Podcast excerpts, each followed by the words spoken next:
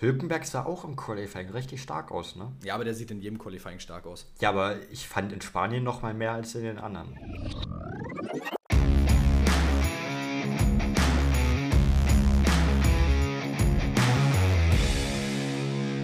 Ladies and Gentlemen, herzlich willkommen zurück zu einer neuen Folge vom Undercut Podcast mit Paul und Perke. Es war der spanische Grand Prix, es ist viel passiert. Das Qualifying doch etwas spannender als das Rennen, aber keine Sorge, wir besprechen es jetzt alles in dieser neuesten Folge. Perke, wie fandst du das Wochenende? Genau, es, es war, also soll, soll ich ehrlich sein, direkt hier mit dem Downer Anfang in der Folge.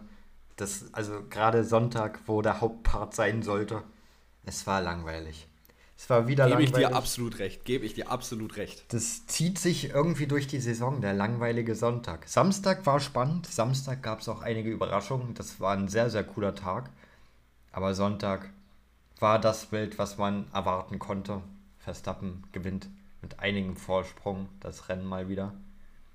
Ja, gebe ich dir absolut recht. Ähm, ich habe deutlich spannendere Rennen gesehen und wir haben es ja auf TikTok, wir machen ja auf TikTok immer diese Zusammenfassung vom Rennwochenende FP1, 2, 3, Qualifying und Rennen. Und ich habe es ja in dem Rennen, äh, in dem Rennen sage ich schon, im Qualifying-Video schon angesprochen gehabt. Ähm, es war ein hammergeiles Qualifying. Es hat richtig gebockt und ich hatte ja selber reingeschrieben in die Kommentare dann, äh, wenn, oder glaube als Caption, ähm, wenn das Rennen auch nur ansatzweise so geil wird wie dieses Qualifying, dann haben wir ein richtig geiles Rennen vor uns und es hat sowas von enttäuscht. Ja, das war nicht annähernd so spannend wie das Qualifying. Aber du hast das Qualifying angesprochen, bleiben wir doch einfach gleich erstmal beim Qualifying, oder? Würde ich sagen, ähm, erstmal. Ja, genau. Ich würde vielleicht noch im Vorhinein sagen, Verstappen äh, hat ja vor dem Qualifying schon drei Sessions äh, ganz easy getoppt, äh, ja, was ja dann auch noch zum Gesamtergebnis vom Wochenende dann dazu zählt, aber dazu kommen wir ja gleich noch. Aber ja klar, Qualifying. Ja, Verstappen, nee, du hast es angesprochen, mit einer halben Sekunde Vorsprung hat der Mann die Pole geholt. Das ist und, wir, und wir halten fest, wir halten fest, er hat sogar seine letzte Qualifying-Runde noch abgebrochen, obwohl er noch mal anderthalb Zehntel schneller war nach ja, dem zweiten ist, Sektor. Das ist krass. Er ist schon das ganze Jahr, er war auch letztes Jahr in einer anderen Liga. Das haben wir jetzt auch schon einige Male angesprochen. Verstappen wird wieder Weltmeister. Verstappen wird nach der Saison das dritte Mal Weltmeister sein. Und er zeigt, warum. Keiner kann ihm auch nur annähernd das Wasser reichen. Ist richtig. Und Verstappen ist für mich wirklich so wie ein, wie ein guter Wein. Je länger der gärt und je länger er liegt, desto besser wird er. Er reift ins Gute rein. Und das ist wirklich bei Verstappen auch sowas, was man, finde ich, über die Jahre jetzt rückblickend wirklich sieht. Das heißt, du hast Verstappen, wenn er, als er in die Formel 1 gekommen ist, hat direkt sein erstes Rennen bei Red Bull ja dann gewonnen, nachdem er von Toro Rosso rübergegangen ist. Und er war ja früher immer sehr aggressiv und das war ja auch die große Kritik, die man an ihm geübt hat, nicht wahr? Und das, finde ich, hat er jetzt aber langsam zurückgesteckt. Klar, Verstappen ist immer noch ein super aggressiver Fahrer, kein, keine Frage. Aber Verstappen hat trotzdem gelernt, auch mal an einigen Stellen zurückzustecken, wie man es zum Beispiel letztes Jahr in Jeddah gesehen hat gegenüber Leclerc, wo er dann doch taktisch gewartet hat und aus seinen Fehlern gelernt hat und ihn dann sich auf der langen Geraden geholt hat. Also Verstappen ist jetzt wirklich in diesem Prozess mittendrin, wo er, er hat es geschafft, er ist Weltmeister und alles, was jetzt kommt, sagt er selber, ist nur ein Bonus. Und das lernt er jetzt alles neu dazu und deshalb, der Mann fährt dadurch, dadurch, dass er auf seinen ganzen Fehlern aufbaut und verbessert, einfach in der Liga für sich selbst.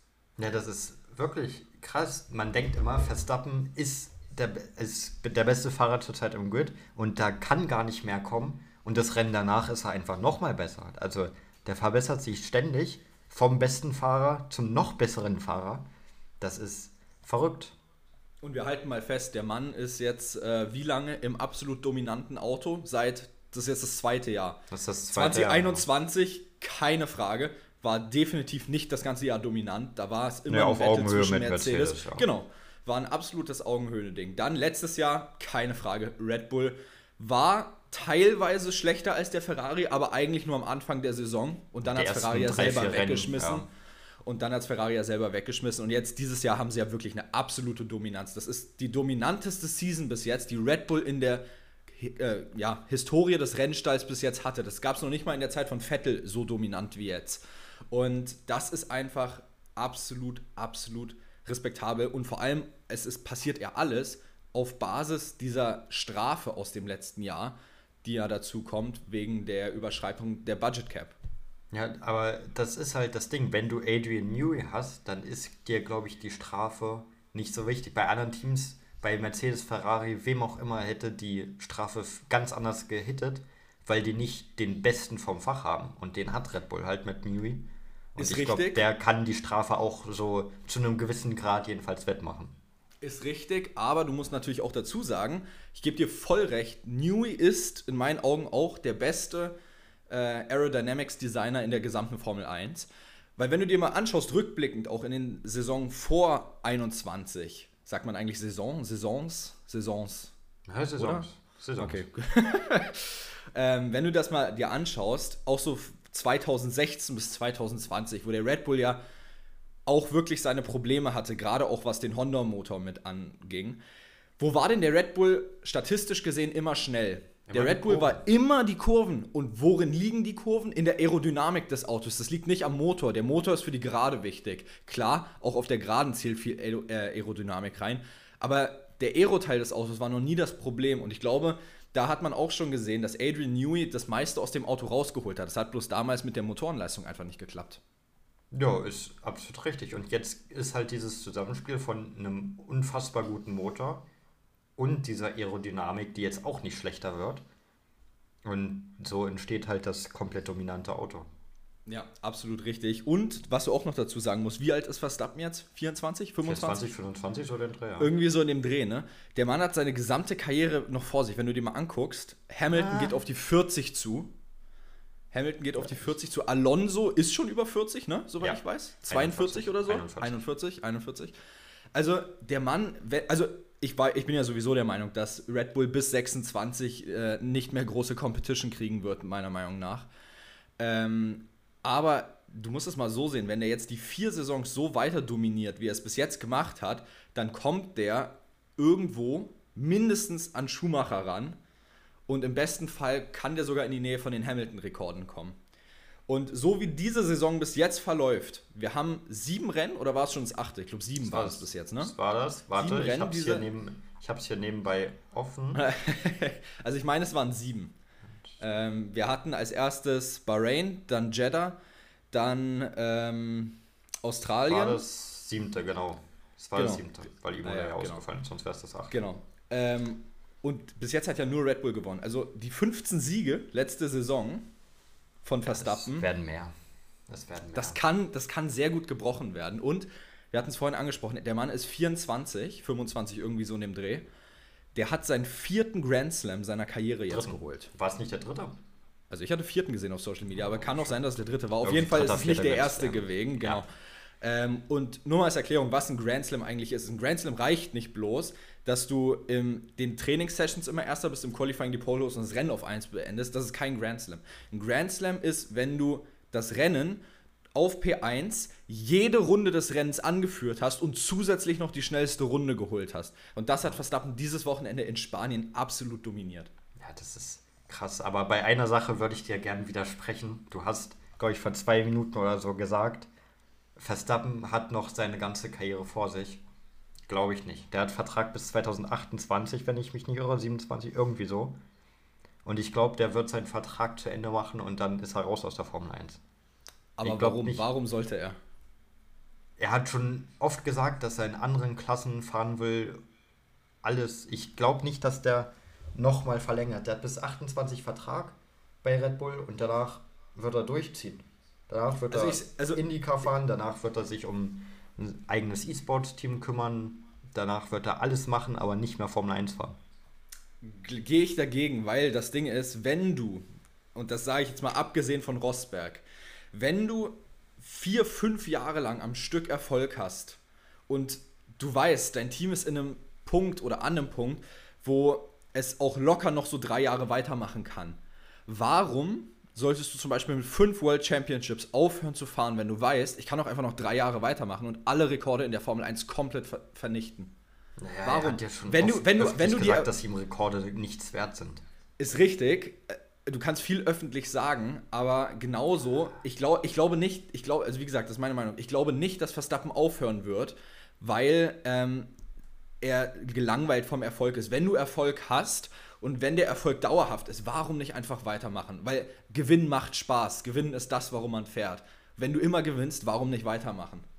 Natürlich, aber wenn das hundertprozentige Commitment für die Formel 1 fehlt, wenn das nicht hundertprozentig die Leidenschaft ist, äh, seine Leidenschaft ist ja generell Rennen fahren und auch, er hat ja oft schon gesagt, dass er andere Rennklassen fahren will. Er hat schon öffentlich angedroht mit dem Rücktritt, wenn die Formel 1 zu viel Quatsch macht. Klar, das war auch am meisten, am meisten im Hintergrund, jetzt kriege ich kein Deutsch mehr hin am meisten im Hinterkopf, einfach Druck auf die Formel 1 auszuüben, weil wenn du gerade der bist, der vorne ist, der alles dominiert, dann willst du ja logischerweise nicht, dass sich alles ändert. Ähm, aber ich kann mir nicht vorstellen, dass Verstappen seinen Vertrag nochmal verlängert. Also, ob es bei Red Bull eine Vertragsverlängerung ist, weiß ich nicht. Ich denke, er wird definitiv weiterhin in der Formel ja, Ich glaube nicht, dass der irgendwann, je, ich glaube nicht, dass er irgendwo anders jemals fahren wird als bei Red Bull noch in der Formel 1. Mm, ich würde es auch nicht hundertprozentig abwägen, weil es gibt so ein wunderschönes Zitat von Sebastian Vettel. Ja, jeder ähm, ist Ferrari. Ist ein Ferrari-Fan, auch wenn er sagt, er ist kein Ferrari-Fan. Und da ist tatsächlich sehr viel Wahrheit da mit dran, weil ähm, wenn du die Chance hast, für Ferrari zu fahren, dann sagst du als Fahrer eigentlich nicht Nein dazu. Ja, sag das ist ja genauso. Leclerc. Der würde jetzt gern wahrscheinlich Nein sagen. Ja, ist richtig. Aber wiederum, ähm, Leclerc steht ja zu diesem Team und es war ja immer sein Wunsch für Ferrari zu fahren. Und der Mann ist, glaube ich, bei dem Team, beim Team an sich auch happy. Bloß mit den Leistungen vom Team halt nicht, ja. weißt du? Ja. Ähm, und ich glaube auch, wenn Hamilton die Chance dafür kriegen würde. Es gibt ja das Gerücht, dass Hamilton dieser 40 Millionen Pfund teure Vertrag angeboten wird. Ich glaube auch, Klar, vielleicht reichen 40 Millionen noch nicht, weil Mercedes, wir wissen, kann genau dasselbe Angebot auch bringen.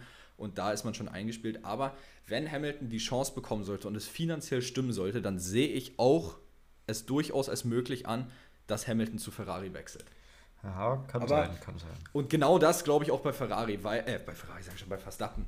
Weil einfach dieser, dieser Ruf von Ferrari, für Ferrari zu fahren, das Team der Formel 1 ist Ferrari. Weißt du? Und es ist für jeden, der ein Fan der Formel 1 ist, irgendwo ein Ziel, bei Ferrari zu fahren. Ich glaube, da kommen wir nicht auf einen Nenner. Ich glaube, Ferrari macht, äh, fast, ich sage ja auch Ferrari, du hast mir das Verstappen macht bis 28 bei Red Bull und dann ist er weg. Das glaube ich. Da kommen wir nicht auf einen Nenner. Aber lass uns doch auch mal, wir haben jetzt 10 Minuten über, nur über Max Verstappen mal wieder geredet. Ich meine, äh, Ehre wem Ehre gebührt. Ich, ich wollte gerade sagen, ja. es gibt ja auch keine groß anderen Themen. Richtig, aber wir waren gerade bei Ferrari und eine riesige Enttäuschung des Wochenendes war bei Ferrari, nämlich Charles Leclerc. Allein das, das Qualifying, das was er gefahren ist, er hat das Auto, den Ferrari im Qualifying auf P19 gestellt. Er war vorletzter im Qualifying. To be fair, muss ja. man allerdings ja auch dazu sagen, ähm, Leclerc hatte dazu gesagt, äh, dass irgendwas ja, mit dem Auto, nicht stimmt. Nicht gestimmt. seiner Meinung nach. Inwiefern, inwiefern das stimmt, lässt sich ja nie hundertprozentig bestätigen, ja, es sei denn, du bist mitten im Team. Aber, auch aber selbst mit einem bestätigt, ich wollte gerade kannst wollt du das sagen, doch nicht hinter Albon setzen. Das ist richtig, vor allem in einem Ferrari, der ja jetzt mal nicht Midfield oder irgendwas ist, sondern schon noch zu den Vorderen mit dazugehört. Ich mein, Sainz ähm, hat es im Qualifying auf P2 gestellt. Und wir, wir halten fest, auch Alonso hatte im Q1 diesen ähm, weiten Schlenker in der letzten Kurve über den Kies, wo er sich den Unterboden zerstört hat. Und wir haben es ja dann gesehen von den äh, Kameras, die in der Box sind. Der ganze Boden wurde ja abgeklebt mit, no. äh, mit diesen. Halt's Maul, Siri. Ähm, ja, die Uhr geht manchmal an, ganz komisch. Ähm, wurde abgeklebt mit solchen Bändern. Also, ich sage jetzt einfach mal Panzertape. Es ist wahrscheinlich kein Panzertape, aber es sieht so aus. Ähm, und trotzdem hat Alonso es ja geschafft, in Q3 letztendlich zu kommen, weißt du? Und Leclerc mit einem Auto, äh, das tendenziell mindestens genauso gut war wie der Aston Martin oder an ein oder zwei Stellen vielleicht sogar einen Ticken besser also, Ja, ich würde sagen, der Ferrari war dieses Wochenende an sich besser als Aston Martin. Ja. Schwache Leistung. Also, das muss man ja dazu sagen. Aston Martin hat eine sehr enttäuschende Race Pace gehabt ähm, dieses ja. Wochenende. Also, vor allem, wenn du dir mal anguckst, was Stroll in der Lap 1 gemacht hat, der ist auf Platz zwei, drei, drei, glaube ich, irgendwie hochgekommen, dann zwischenzeitlich in der Lab One und ist ja dann komplett abgestürzt. Also Alonso ja auch im Nirgendwo gefahren dann irgendwann. Na, P6 und P7 waren die ersten Martins am Ende. Naja, ich sag's mal so, Alonso hat davor als schlechteste Position P4 gehabt. Na, aber nochmal Leclerc, also Ja, ist ja dann, ist ja nicht so. Die haben ja dann alles ausgetauscht, was falsch gewesen wäre im Qualifying, weswegen er dann auf 19 war. Und ist ja nicht so, dass er jetzt den, die, die Megafahrt auf in die Punkte auf P5, 6, 7 noch gesetzt hätte, was man Leclerc eigentlich zutrauen muss, weil Leclerc schon unfassbar talentierter Fahrer ist. Richtig, aber, aber er auch da wieder Qualifying Pace. Qualifying ja. Pace ist bei, Ray, ist bei Leclerc deutlich besser als die Race Pace. Ja, trotzdem kann ich es doch erwarten, in einem Ferrari, wenn da ein Charles Leclerc drin sitzt, dass man das irgendwie in die Punkte holen kann, wenigstens. Das hat Leclerc nicht geschafft. Leclerc hat das Rennen nicht mal in den Punkten beendet. Also er war jetzt auch nicht weit weg von den Punkten, er war jetzt nur neun Zehntel weg von den Punkten, okay. Aber das Rennen auf P11 zu beenden, in einem legitimen Rennen, in einem Ferrari keine Punkte zu holen, also das ist schon sehr, sehr enttäuschend. Ja, gebe ich dir äh, absolut recht, muss ich auch in dem Sinne sagen. Wie gesagt, wir wissen, dass bei Leclerc ja die Race Pace an sich besser ist. Ähm, aber ich stimme trotzdem. Äh, äh, meine ich doch. Ich bin heute auch irgendwie gefühlt mit dem falschen Bein aufgestanden. Ähm, aber wir wissen ja, dass bei Leclerc an sich in dem Ferrari das Potenzial dafür da ist, dass ja. er letztendlich weit vorfährt. Ja. Wenn er es nicht unbedingt in die Wand setzt, also das ist das andere. ähm, nee, also ja, was soll ich dazu sagen? Also ich kann dir eigentlich nur zustimmen. Ähm, aber bei dem Thema, genauso enttäuschend war ja auch auf der anderen Seite dann Paris, ne? Ja, Paris auch gar kein gutes Qualifying gehabt. Nur, auch nur P4 Q im Rennen? Ja, im Qualifying schon in Q2 ausgeschieden. Mit, und das nicht, obwohl doch knapp. Ja, eine halbe Zehntel weg von Hülkenberg gewesen. Naja, aber, aber von Hülkenberg, ne? Ja, also ist im Qualifying im mit Abstand besten Auto des Feldes in Q2 rauszufliegen, das ist eine Ansage. Ja, das musst du erstmal schaffen. Also, ähm, vor allem, in Monaco war es ja die eine Sache. Da war es ja schon der Fehler, dass er im Q1 einfach viel zu doll gepusht hat. Du musst gar nicht so doll pushen mit diesem Auto im Q1, ähm, wie er es gemacht hat in Monaco. Dann ist er rausgeflogen und dann hat er ja auch nicht das beste Rennen gehabt. Aber es war Monaco, okay? Monaco ja. kann ich ja noch verstehen irgendwo, dass es schwer zu überholen ist, etc., etc. Aber Spanien, ein Track, der improved wurde, indem man die letzte Schikane weggenommen hat, damit man überholen kann. Und wir wissen, die Gerade ist lang und der Red Bull ist schnell auf der Geraden. Da habe ich mir von Paris ehrlicherweise mehr erwartet und ich konnte auch, ähm, oder muss ich ehrlicherweise gestehen, ich habe auch drüber nachgedacht, was wäre es, wenn die Rollen vertauscht gewesen wären. Und ich muss dir ehrlich sagen, ich das glaube, dass Verstappen mindestens, mindestens Zweiter geworden wäre. Ja, mindestens auf zwei wäre der gefahren, auf jeden Fall. Und also, du musst dir ähm, vorstellen, was nochmal Paris Performance ein bisschen in die richtige Perspektive rückt so ein George Russell im Mercedes, im schlechteren Auto als der Red Bull, ist hinter Perez gestartet auf P12 und das hat das Rennen drei Sekunden vor Perez auf P3 beendet. Ja, ja, gut, das, das ist auch noch so eine Sache, das hatte ich dir ja damals schon auf WhatsApp geschrieben während des Rennens, ähm, wie Russell keine Strafe bekommen hat für seinen Turn-One-Incident da. Ja. Ähm, ich konnte es auf der einen Seite dann im Replay verstehen, die Entscheidung der Stewards, ähm, weil er ja nicht wirklich direkt Positionen dadurch gewonnen hat, sondern nur ein bisschen Abstand äh, gewonnen hat. Ähm, aber wiederum, wenn du dir dann mal anschaust, was später im Rennen passiert ist, mit, wenn ich mich nicht irre, Tsunoda und Joe. Ja, ja so? Tsunoda, Tsunoda, und Joe. Und Joe ja. Da war doch so eine ähnliche Situation. Ähm, und da ist dann Joe von der Strecke geschickt worden, weil Zunoda äh, sich ein bisschen, naja, ich sag mal, verbremst hat und zu spät auf der Bremse war. Eigentlich eine exakt gleiche Situation und dafür Zunoda dann eine Strafe zu geben und Russell wegkommen zu lassen? Ja, also. Weiß ich nicht. Also, es war zwar Lab One, ja, ja aber halt der Vergleich war schon wieder sehr ähnlich und ähm, weiß ich nicht, ob man dann nicht da auch hätte ein Auge zudrücken können. Ja, also die Strafe für Zunoda war auch zu hart, aber dieses Startding von Russell jetzt mal dahingestellt. Es kann doch nicht sein, dass du im besten Auto des Feldes vor Mercedes erst überholt wirst. Okay, das ist eine Sache. Aber dass du das Rennen dann auch hinter dem Mercedes beendest und es einfach nicht schaffst, da irgendwie aufs Podium zu fahren, das ist schon wieder eine, also das ist eine desaströse Leistung. Schon das zweite Wochenende in Folge von Paris gewesen. So, ist richtig, ich habe das allem, Gefühl. Vor allem, wenn du dir den Start auch anschaust von Perez, der war richtig schlecht, ne? Der ja. ist richtig schlecht weggekommen. Ja, ich habe das Gefühl, so nach, was waren, was waren vor, vor Monaco das Rennen. Oder vor Monaco, USA, Miami. Miami? Ja, Miami. Nach Miami, das ist jetzt einfach meine Theorie, nach Miami hat Perez so angefangen nachzudenken vielleicht. So, weil er war da an Verstappen dran in der Fahrerwertung nach Miami. Und vielleicht hat er dann gedacht, hm, vielleicht ist es dieses Jahr wirklich soweit. Vielleicht kann ich dieses Jahr wirklich angreifen und mit Verstappen bis zum Ende kämpfen. Und vielleicht ist diese Saison meine einzige Chance, Weltmeister zu werden jemals, weil es gut angefangen hat. Dann hat er angefangen nachzudenken und dann Monaco und Spanien war halt der Kopf zu sehr im Weg, weil er dann für sich was zu verlieren hatte. Und deswegen ist halt jetzt so ein diese Leicht Ding, ne? Ja. So, das, das kann ich mir vorstellen. Er hatte auf einmal was zu verlieren, so eine realistische WM-Chance. Und seitdem hat halt sein Kopf angefangen zu, es hat angefangen in seinem Kopf zu rattern. Und seitdem kann er nicht mehr befreit auffahren und bringt halt die Performance nicht mehr. Ja, also wie gesagt, meine perfekte Beschreibung dafür wäre so ein Hamilton-Bottas-Ding. Weil als die Teamkollegen waren, ich weiß noch, Australien 2019 hat Bottas auch das erste Rennen gewonnen. Und dann kam ja dieser Spruch, to whom it may concern, beep you. Ne? Mhm. Und, da dacht, und da dachte man ja auch, oh, vielleicht das Jahr jetzt, wo Bottas dann endlich mal was machen kann. Ja, und dann ist das, Rennen, äh, ist das Jahr so ein bisschen dahin gelaufen und wir haben gesehen, äh, nee, nichts mit Titelkampf. Hoffnung ist schön, aber äh, Realismus bleibt dann wohl doch etwas länger.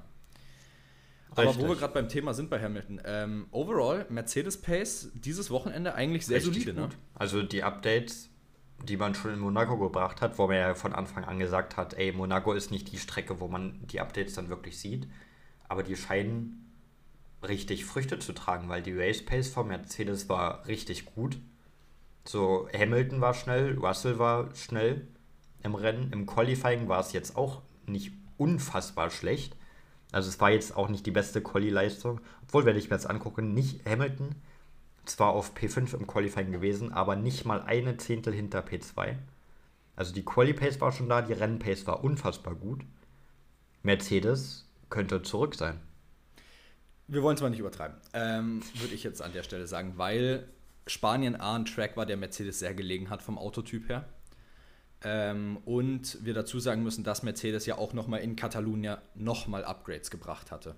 Also es waren ja nicht nur die Updates aus Monaco, die angekommen sind, die waren ja schon im Rennen davor, wie gesagt, drauf. Man hat aber ja nochmal zusätzliche Upgrades nach Spanien mitgebracht. Kleine, also keine großen, so wie in Monaco mit den Sidepods. Ähm, aber man hat zum Beispiel kleine Änderungen am Diffuser hinten gemacht, wenn ich mich nicht irre. Also ich hatte es auf F1 TV damals äh, noch gesehen gehabt. Da hatten die das ein bisschen gezeigt. Super Show, vor allem dieser Tech Talk danach, ähm, wo du dann wirklich ganz genau gezeigt bekommst, was denn eigentlich verändert wurde. Und Mercedes hatte, glaube ich, am Heck, wie gesagt, am Diffuser ein paar kleine Upgrades mitgebracht, was eine Veränderung war. Und ähm, overall, die Strecke hat einfach Mercedes gelegen. Aber nichtsdestotrotz, der Pace war sehr überzeugend. Ähm, immer noch meilenweit weg von Red Bull, keine Frage. Also die werden dieser Saison nicht mehr gefährlich werden. Hamilton hat ja selber gesagt, wenn wir am Ende der Saison ähm, den Red Bull angreifen können, dann wäre das ein Riesenschritt, aber wahrscheinlich eher nicht und wenn dann nächstes Jahr. Ähm, aber nee, äh, Upgrades bei Mercedes super funktioniert. Bei Aston Martin so ein bisschen das Gegenteil, ne? Sind ja, ja auch nach äh, Catalunya mit Upgrades gekommen, scheinen ja nicht wirklich so funktioniert ja, zu haben. aber das lag auch daran, Aston Martin, Topspeed, sehr draggy, hat nicht funktioniert. Eher so ein bisschen mehr Kurvensektor für den Aston Martin. Ja, und bei Aston Martin hat man ja auch von Beginn an, auch das Team hat ja von Beginn an gesagt, ey, es wird die Strecken geben, wo wir nicht zweite Kraft sind, wo wir auch nicht unbedingt dritte Kraft sein werden, wo wir auch strugglen. Wir können nicht jedes Rennen auf dem Podium beenden. das war jetzt einfach so ein Rennen. Also ein etwas schlechteres Rennen, wo man sagen muss, hätte man letztes Jahr Aston Martin gesagt, ey, ihr beendet das Rennen auf 6 und 7 und seht das als schlechtes Rennen an, da hätten die dir die Füße für geküsst. Ja, äh, definitiv. Dass man das jetzt als schlechtes Rennen ansieht, das zeigt, was die für einen Schritt gemacht haben. Und ich denke auch, die werden einfach zurückkommen. So schlechte Rennen hat jedes Team mal. Manche Strecken passen einfach nicht zum Auto. So, das war es jetzt in Spanien für Aston Martin. Ja, so, nächstes Rennen Kanada kann wieder was werden. Ja, absolut. Vor allem, ähm, da fällt mir auch gerade ein, dass, was du gesagt hast, die hätten wahrscheinlich deine Füße dafür geküsst. Da gibt es auch in Drive to Survive dieses eine geile Zitat von Günther Steiner. Ähm, For a single point I would have fucked the whole paddock. Genau. ähm, Nee, ist mir bloß jetzt gerade dadurch durch den Kopf gekommen. Aber ähm, wo Aston Martin dieses Jahr viel überrascht hat, muss man ja dazu sagen, gab es dieses Wochenende eine andere Überraschung, und zwar Lennon Norris. Ähm, Ja. Qualifying, absolute Superleistung, das Ding auf Oh ja. äh, P3 zu setzen. Dann leider äh, mit Hamilton erste Kurve Kontakt im Rennen gehabt und von da an war das Rennen so ziemlich vorbei, weil in die Box musste, Frontflügel musste getauscht werden und danach hat äh, Norris sich auch nicht mehr wirklich reingefunden. Ne? Also es war Ja. danach so ein bisschen die Moral am Boden. Also das Rennen war zum Vergessen, P17 hat das beendet. Ähm, aber über diesen, diesen Also wie das Rennen an sich zum Vergessen. Ja. Ähm, aber über diese, diese Berührung in Runde 1 mit Hamilton, darüber wollte ich auch noch mit dir reden tatsächlich. Ähm, weil ich finde, das war einfach unnötig von Norris da noch die Nase reinzuhalten, weil es war ja von Anfang an klar, der McLaren muss sich eher nach hinten orientieren als nach vorne. So, die Race Pace wird nicht so gut sein wie die Pace im Qualifying, die Norris da auf eine Runde hinbekommen hat. Ähm, und ich glaube, das war einfach unnötig, da den Mercedes noch irgendwie zu attackieren, weil da eine Tür minimal offen war, wo eigentlich klar war, spätestens in zwei Runden ist der Mercedes wieder an dir vorbei. So, da einfach ruhig, ruhig weiterfahren, kein Risiko eingehen, dann bist du auf P4 nach dem Start. Das ist immer, oder ja, P4 nach dem Start, was immer noch unfassbar ist. Und hast dafür einen Frontflügel, der ganz ist. Das ist richtig, absolut. Ähm, aber da fällt mir auch gerade ein, was du gesagt hast, ähm, eher nach hinten orientieren. Also quasi das, was Haas jedes Wochenende macht mit Nico Hülkenberg. Im Qualifying maßlos nach vorne rausschießen und dann äh, jedes Rennen eigentlich nach hinten gucken und sehen, äh, ach du Scheiße, was haben wir eigentlich für eine schlechte Race Pace? Äh, und dann von jedem überholt werden. Ey, Ist ja Hülkenberg war Wochenende auch- nicht anders gewesen. Hülkenberg sah auch im Qualifying richtig stark aus, ne? ja, aber der sieht in jedem Qualifying stark aus. Ja, aber ich fand in Spanien noch mal mehr als in den anderen. Ja, gebe ich dir recht. Sorry, ich muss jetzt fix was trinken. Ähm, und ja, also wie gesagt, Haas, wir wissen, die Race Pace von Haas ist bodenlos. Also Ja. es ist ganz, ganz böse.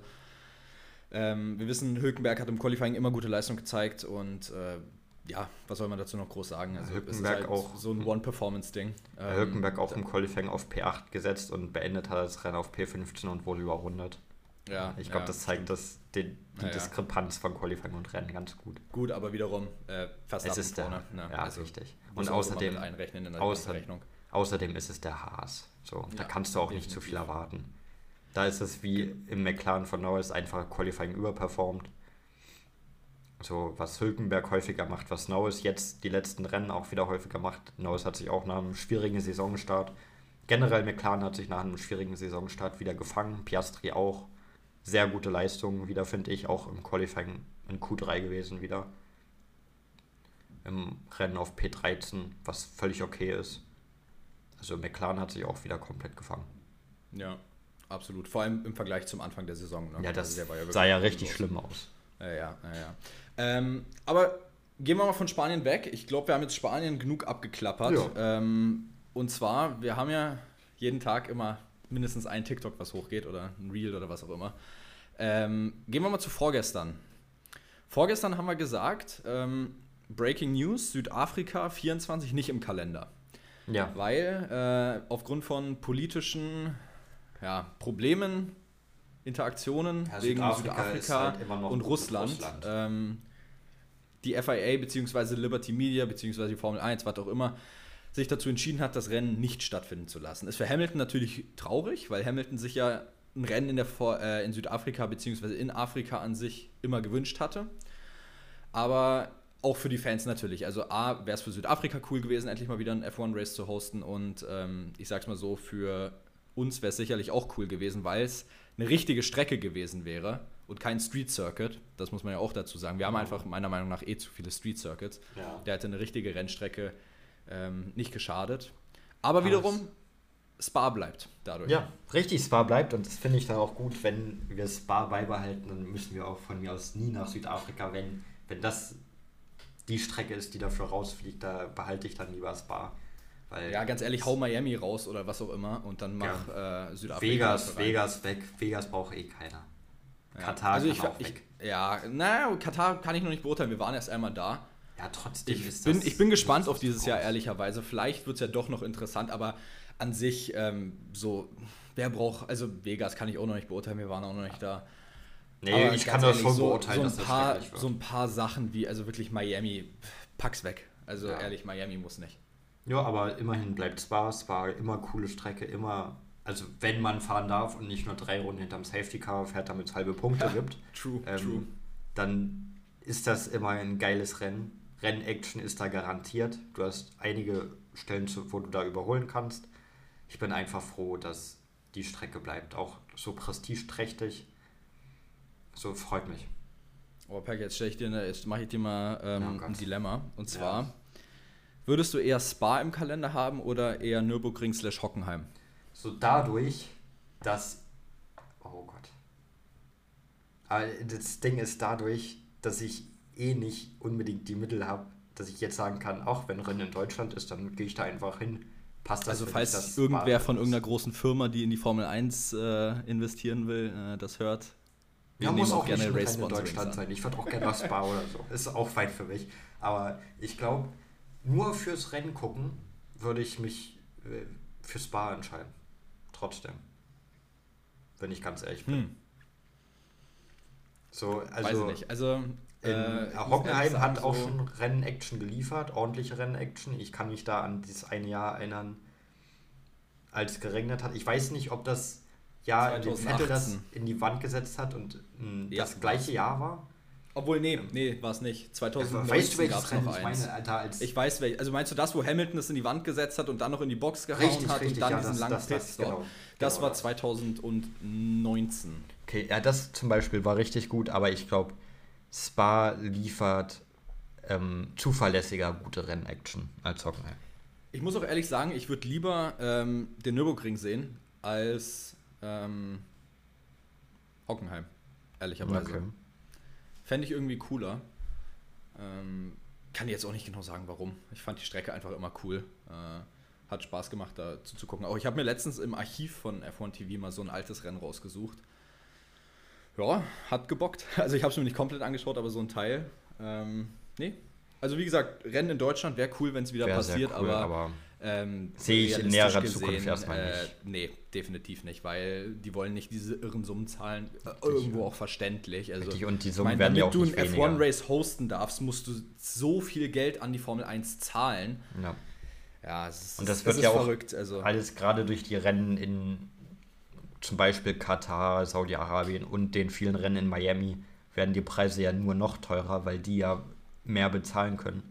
So, ich ja, sehe ich glaube, über, ich glaub, über Sport und Preise Ja. müssen wir nicht mehr reden. Ich glaube, das ist alles utopisch geworden. Ja. Und nicht nur Formel 1. Ich meine, guck dir Fußball an. Wenn ich da höre, dass, keine Ahnung, Messi ein Gehalt von 400 Millionen Euro für zwei Jahre in Saudi-Arabien kriegt, das ist, das ist genauso utopisch, wie das für ein Formel 1-Rennen du zig Millionen äh, Euro zahlen musst im Jahr. Ja, das, das sowieso. Genauso wie die Gehälter für die Formel 1-Fahrer. Also wenn ich höre, dass Das Verstappen sowieso. dann 300, 400 Millionen Euro Deal macht für ein paar Jahre. Ja, naja, äh, das ist ein anderes Thema, da müssen wir nicht drauf eingehen. Das ist richtig. Aber was ein Thema ist, auf was wir eingehen können, sind ja letztens auch News rausgekommen. Dr. Helmut Marko hat gesagt, dass Christian Horner, der Teamchef von Red Bull, ein Angebot von Ferrari hatte und es ernsthaft, also sehr, sehr ernsthaft in Erwägung gezogen hat, zu Ferrari zu gehen für dieses Jahr. Dann hätten wir statt Frederic Vasseur Christian Horner bei Ferrari gehabt dieses Jahr. Und es hat wohl sehr, sehr viel Überzeugungsarbeit und sehr, sehr viel Geld gebraucht, um Christian Horner wirklich bei Red Bull zu halten. Und da ist jetzt die Frage, glaubst du, Ferrari würde jetzt in der, in der Situation mit Christian Horner besser dastehen als mit Vasseur? Nein, sage ich ganz ehrlich. Ähm, glaube ich nicht. Ähm, ich, also ja, ich glaube, er hätte den Laden irgendwo aufgeräumt. Das haben ja auch viele von euch in den Kommentaren unter dem TikTok gestern gedacht. Ähm, aber du räumst einen Laden nicht innerhalb von einem Dritteljahr auf. Also das braucht Zeit. Und ich glaube auch, dass Frederic Vasseur der richtige Mann dafür ist. Ähm, ich glaube auch, dass der es hinkriegen wird. Aber wie gesagt, sowas braucht Zeit. Das kriegst du nicht in einem Jahr hin. Ich meine, guck dir mal an, wie lange es gebraucht hat, bis Schumacher Ferrari wieder zu Glory gebracht hat früher. Ähm, das ist auch nicht einfach mal so in einem halben Jahr passiert. gib, gib was hört Zeit, gib ihm Geld, gib ihm gute Leute und dann ähm, kann das auch was werden mit Ferrari. Ich glaube nicht unbedingt, dass Horner jetzt viel besser gewesen wäre als Vasseur. Ähm, aber wo ich auch noch dazu sagen muss, äh, das hat ja auch einer von euch gestern in die Kommentare unter dem TikTok geschrieben. Ähm, oh Scheiße, was wollte ich Ihnen jetzt sagen? Komplett vergessen. Ich kann es dir nicht sagen. Alzheimer kickt gerade so. Ja, mit den 20 Jahren, da ist das schon ja, schlimm du, manchmal. Ich wollte gerade sagen, also ich werde 21 dieses Jahr, da kann, man, da kann man mal anfangen, Dinge zu vergessen. Auf jeden Fall. Ähm, nee, Perke, sag du doch einfach mal irgendwas jetzt und ich komme ja, mal ich, nach, was ich, ich sagen Ich sag mal irgendwas jetzt. Ja, ich glaube auch, dass äh, Vasseur auf jeden Fall, ich halte viel von Vasseur. Ich glaube, der ist ein guter Mann für Ferrari. Aber wenn, also du hast schon richtig gesagt, jetzt in dem Dritteljahr hätte Horner da jetzt nicht die Welt bewegt. Aber ich glaube, mit zwei, drei Jahren Zeit ist Horner auf jeden Fall der Richtige für so einen Job. Hm, das Ding ist halt, Vasseur ist auch ein guter für so einen Job. Ist jetzt nicht so, ah, ich dass. wieder gefunden. Ich du, wieder du, gefunden. du hast es schon gesagt, Horner ist, ist meiner Meinung nach auf jeden Fall besser als Vasseur, aber jetzt nicht so um Welten besser, dass er da jetzt zwei Jahre früher auf einmal einen WM-Titel für Ferrari reinholt als Vasseur. So, also so unfassbar viel im Neuaufbau des Teams, sag ich mal, nimmt sich das nichts. Und wenn du da so einen Vasseur hast, der vorher eigentlich schon in dieser Familie war, weil er ja vorher bei Alfa Romeo war, dann ist was für eigentlich der logische Schritt, ihn zu nehmen. Ja, und wie gesagt, also der, der größte Makel ist immer die Zeit. Du kriegst es nicht hin, das ja. in einem halben Jahr zu machen. Oder das ist richtig. Selbst ein Jahr ist schon irre schnell dafür. Also ich glaube auch nicht, dass das in einem Jahr äh, passiert. Nee, nee. Ähm, nee ich habe den Kommentar gefunden gehabt. Ähm, Name kann ich absolut nicht aussprechen. Schade. Aber ähm, ich lese mal vor. Nur Druck, um das Gehalt zu erhöhen. Horner und Red Bull sind eine Kombination, die halten wird hatte ich auch drauf geantwortet, everybody is a Ferrari-Fan, even if they say they're not a Ferrari-Fan. Ähm, nee, aber ich gebe dem Kommentar eigentlich sehr recht, weil ähm, natürlich ist es von Horner ein cleverer Schritt zu sagen, auch irgendwo, ich möchte zu Ferrari gehen und es hat mir geschmeichelt, diesen Anruf zu kriegen, etc.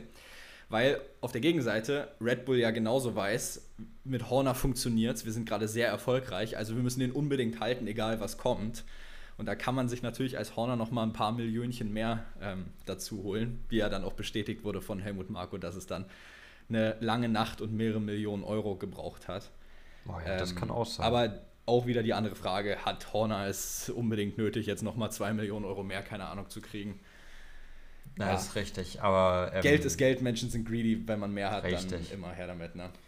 Absolut richtig, aber jetzt spinnen wir mal dieses Gedankenexperiment weiter. So, ähm, Horner ist jetzt bei Ferrari. Wen holt sich Red Bull? So, Red Bull wird Boah, sich nicht was Sir von Alfa Romeo holen. Davon gehe ich jetzt mal nicht aus. Wen holt sich Red Bull dann? Holt sich Red Bull ein Andy Seidel, der jetzt zwar nee, 2026 nee, nee, wieder zu Audi gehen wird. Ich wollte gerade sagen, der, der, ist zu Audi committed. So, aber wen holt sich dann Red Bull? Ich sehe da jetzt keinen offensichtlichen Kandidaten, der mir sofort ins Auge springt, wo ich sage, ja Mann, Red Bull macht da direkt was. Was wären, wenn du, keine Ahnung, ähm, das ist vielleicht jetzt eine Quatschidee, aber was ist denn, wenn du einfach Adrian Newey zum Beispiel absteppen lässt? Boah, das ist halt die Frage, wenn du ihn, sag ich mal, beförderst zum Teamchef, ob er dann noch genau, also der hat dann einfach nicht mehr so viel Zeit, um die Aero Abteilung da alles zu machen. Ja, und ich glaube, wahrscheinlich, wahrscheinlich wäre es einfach eine Person, die wir gar nicht kennen, die dann wahrscheinlich absteppen würde zum Teamchef. Ja, wahrscheinlich schon. Oder keine Also das wäre so der einfachste Schritt. Irgendjemand aus Indica. Wir verfolgen ja beide jetzt Indica auch nicht. Vielleicht irgendjemand, der es da gut macht. Oder du holst halt von der Konkurrenz wen, ne? Tote Wolf, sagte. Tote Wolf zu Red Bull. Na, na gut, Wolf. Wollen wir, nee, wollen wir jetzt mal ein Gerücht Wolf. in die Welt setzen? Tote Wolf zu Red Bull. nee, das machen wir nicht. Also Toto Wolf, da, da wird nie was passieren. Also ich meine, der Mann hält ein Drittel der Mercedes-Anteile. Ja. Ähm, also da passiert, da passiert definitiv nichts. Also äh, ich wusste auch bis irgendwie vor kurzem nicht, dass Toto Wolf Milliardär ist. Habe ich dann auch irgendwie erstmal rausgefunden. Ja, bei dem Und dass äh, Toto Wolf tatsächlich ein Drittel der Mercedes F1-Teile, äh, ja, also Shares, Aktien hält. Ja, bei ihm läuft richtig. Ja, der Mann äh, hat ausgesorgt für, für den Rest seines Lebens. Aber äh, ja, davon gehe ich auch aus. Ja. Aber ich glaube, Nee, jeder, der ähm, wie gesagt, also wahrscheinlich wäre wahrscheinlich wäre es irgendwie wer, den wir nicht kennen, weißt du. Ja, gehe ich auch von aus. Ja. Äh, aber wo wir gerade bei Toto Wolf waren, das wollte ich auch noch Ja. erzählen. Ähm, Toto Wolf hat, äh, ich habe es nicht live mitbekommen, aber ich habe es nur gelesen in einem Artikel. Toto Wolf hat wohl ähm, so ungefähr zitiert, dass Mercedes, wenn es gut läuft, die Red Bull-Dominanz stoppen kann, die die Formel 1 gerade aktuell sehr langweilig macht. Ja, aber das, Farfetched von Toto, oder? Farfetched. ja, das Ding ist halt, es gibt doch immer diese, es gibt immer diese eine Dominanz. So, es war vor einigen Jahren war es die Red Bull-Dominanz mit Vettel. Dann kam die Mercedes-Dominanz, wo Toto ganz vorne war und das richtig gut fand. Ähm, und das auf einmal gar nicht langweilig für den Sport war, als sein Fahrer gewonnen hat. Aber dann gab es ja diese Mercedes-Dominanz mit Hamilton, Rosberg ähm, und jetzt halt wieder Red Bull-Dominanz. Ich glaube, es gab zu jeder Epoche, zu, zu jeder Zeit in diesem Sport, gab es ein Team, was überlegen war. Es gab immer mal wieder Überraschungssieger, klar. So zum Beispiel Braun GP mit Jensen Button hatte ja niemand auf dem Zettel. War jetzt nicht so, dass jeder wusste, es wird das überlegene Team. Überraschungssieger gibt es immer. Aber ich glaube, zu jeder Epoche, zu jeder Zeit gab es dieses eine Team, wo sich jeder dachte, ja, das ist, das ist dominant. So, das ist jetzt Ja, nichts Neues für die ja. Formel 1. Das Also wahrscheinlich nicht in jeder haben. Saison, aber so in einem groben Zeitraum gebe Ja. ich dir erstmal recht, weil Das wenn du dir dann zum Beispiel mal anguckst, als Kimi seinen World Championship geholt hat, ähm, da war es ja auch ein äh, Three-Way-Race zum Titel im letzten Rennen zwischen Alonso, Hamilton und Kimi, wo Alonso und Hamilton ja eigentlich bessere Chancen hatten und dann Kimi sich das noch gesnackt hat. Ja, aber generell kann man ja zu jedem, keine Ahnung, zu jedem Zeitraum ein Team sagen, was da am meisten gemacht hat. So ist Ja, jetzt ja, das genau. Thema der Also, äh, Dominanz klar, ist jetzt kein neues Beispiel- Thema. Genau, wenn man zum Beispiel mal anguckt, auch 2012, so mit Vettel Alonso, wo dann sich es auch im letzten Rennen erst entschieden hat zwischen den beiden. Da war ja auch dann Konstrukteur Champions Red Bull. Also Ja. daher, ähm, ja, wie gesagt, Red Bull halt überlegener, weil Alonso diesen Ferrari ein bisschen overperformt hat. Ja, aber jetzt, wenn Toto sagt, er will die Red Bull äh, die Red Bull Dominanz stoppen, weil es langweilig ist, ist interessant, dass das erst langweilig wird, sobald sein Team nicht mehr da ganz vorne ist. Finde ich ganz witzig. ja. If you got a problem, change your fucking car. Ja. Ich glaube, das ist auch so eine Sache, das ist eine der zwei Momente aus Drive to Survive, die auch nie vergessen werden. Genauso wie das mit George Russell, Digga, wo er so vor dem Auto steht und dann so sagt, I thought to myself, fuck, this looks fast. Ah, fast war es nicht. Nee, Langsamste, war's nicht. langsamste Mercedes seit Jahren letztes Jahr. Naja, naja. Naja, gut, dann, äh, Peggy, ich überlege gerade und ich denke, wir haben eigentlich so ziemlich alles abgehakt, Ja. was jetzt irgendwie das angeht, was Vergangenheit, Gerüchte und so war. So, jetzt mal überlegen, nächstes Rennen ist Kanada. was nochmal? Kanada. Kanada, Ey, da habe ich so. jetzt auch auf TikTok habe ich das gesehen. Ich weiß gar nicht, ob ich es dir geschickt habe. Heute eine Formel 1 News, dass es sein kann unter ganz großen Umständen, dass das Rennen in Kanada auch nicht stattfindet. Ah, stimmt, wegen den Wildfires. wegen ne? den genau wegen den Waldbränden, die in Boah, hast Kanada du die Bilder in. New York in- gesehen davon? Nee, aber Du hast nicht die Bilder in New York gesehen? oh mein Gott, ich bin so ungebildet. Ich habe die Bilder aus New York nicht gesehen. Aber Nein, also wirklich, in New York ist gerade, also das ist, du denkst, da ist der mexikanische Filmfilter drüber. Gib mal, gib mal ein auf, keine Ahnung, TikTok einfach jetzt fix. ja, nee, das äh, werde New ich nach York der Bilder Aufnahme machen. Fire oder das so. werde ich dann nach der Aufnahme machen.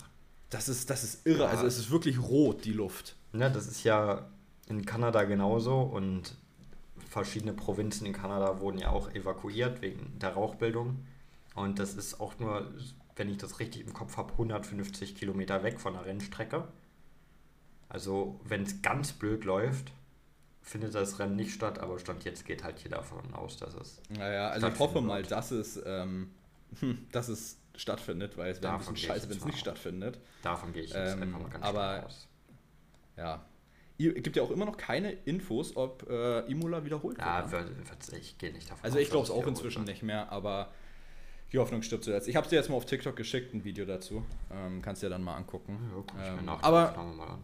aber wie gesagt, äh, wir warten ab. Wir geben dann mal ein Update in den nächsten Folgen, was Kanada angeht, ob das stattfindet oder Dann nicht. müssen wir ja nächste Folge machen, wenn wir aufs Kanada-Wochenende gucken, ne? Aber Wäre ist nächste Woche schon Kanada. wär ja gut, wenn wir es dann wüssten, ne? Ich dachte, Kanada ist jetzt irgendwie erst in zwei Wochen oder so. Ähm, Kanada ist am ne, ist nächstes Wochenende. Oh, okay. dann, gut, ey, dann, dann können äh, wir, obwohl, na, vielleicht ist es können wir sogar zusammen aufnehmen, wa? Vielleicht, na, das ist Sonntag 20 Uhr. Ich gehe davon aus, dass ich da Team Ja, sitzen werde. ja, okay, gut. Ja, gut, dann nicht. Naja, gut, was soll's. es geht ja auch so. Richtig. Gut, aber dann in dem Sinne ähm, bedanken wir uns fürs Zuhören. Ähm, Genau. Ich wünsche euch noch einen schönen Tag. Wann, wo oder ja, nee, hab alles gesagt. Wann, oder, wo, ihr seid. Genau. Habe ich auch immer die letzten Episoden gesagt. Und ähm, genau. Falls euch der Podcast gefallen hat, ähm, lasst gerne eine Bewertung da. Oder falls euch nicht gefallen hat, lasst gerne Kommentar, Feedback oder irgendwas da. Genau. Wie gesagt, wir Schreibt- freuen uns über alles, ob es negativ ist, ob es positiv ist. Ähm, wir gucken immer nach Möglichkeiten, wie wir uns verbessern können. Genau, schreibt uns Und gerne. ansonsten lasst ihr uns gerne auch auf genau, Twitter, Instagram, TikTok für die Genau. neuen Videos und alles. Da gibt es immer den Content, auch am Rennwochenende. Ähm, und in dem Sinne, dann verabschiede ich mich erstmal von der Seite. Ja, genau, ich habe eigentlich nicht mehr zu sagen. Wenn ihr irgendwie Feedback habt, irgendeine Social Media Plattform, werden wir immer erreichbar sein. Also schreibt einfach, wenn ihr Lust habt. Wenn nicht, dann nicht. Mein Gott. ähm, äh, ja, schöne Folge gewesen. Ich freue mich auf nächste Woche schon wieder. Genau. In dem Sinne, bis dahin, bis zur nächsten Folge und wir hören uns bis dahin. Ciao, ciao. Wie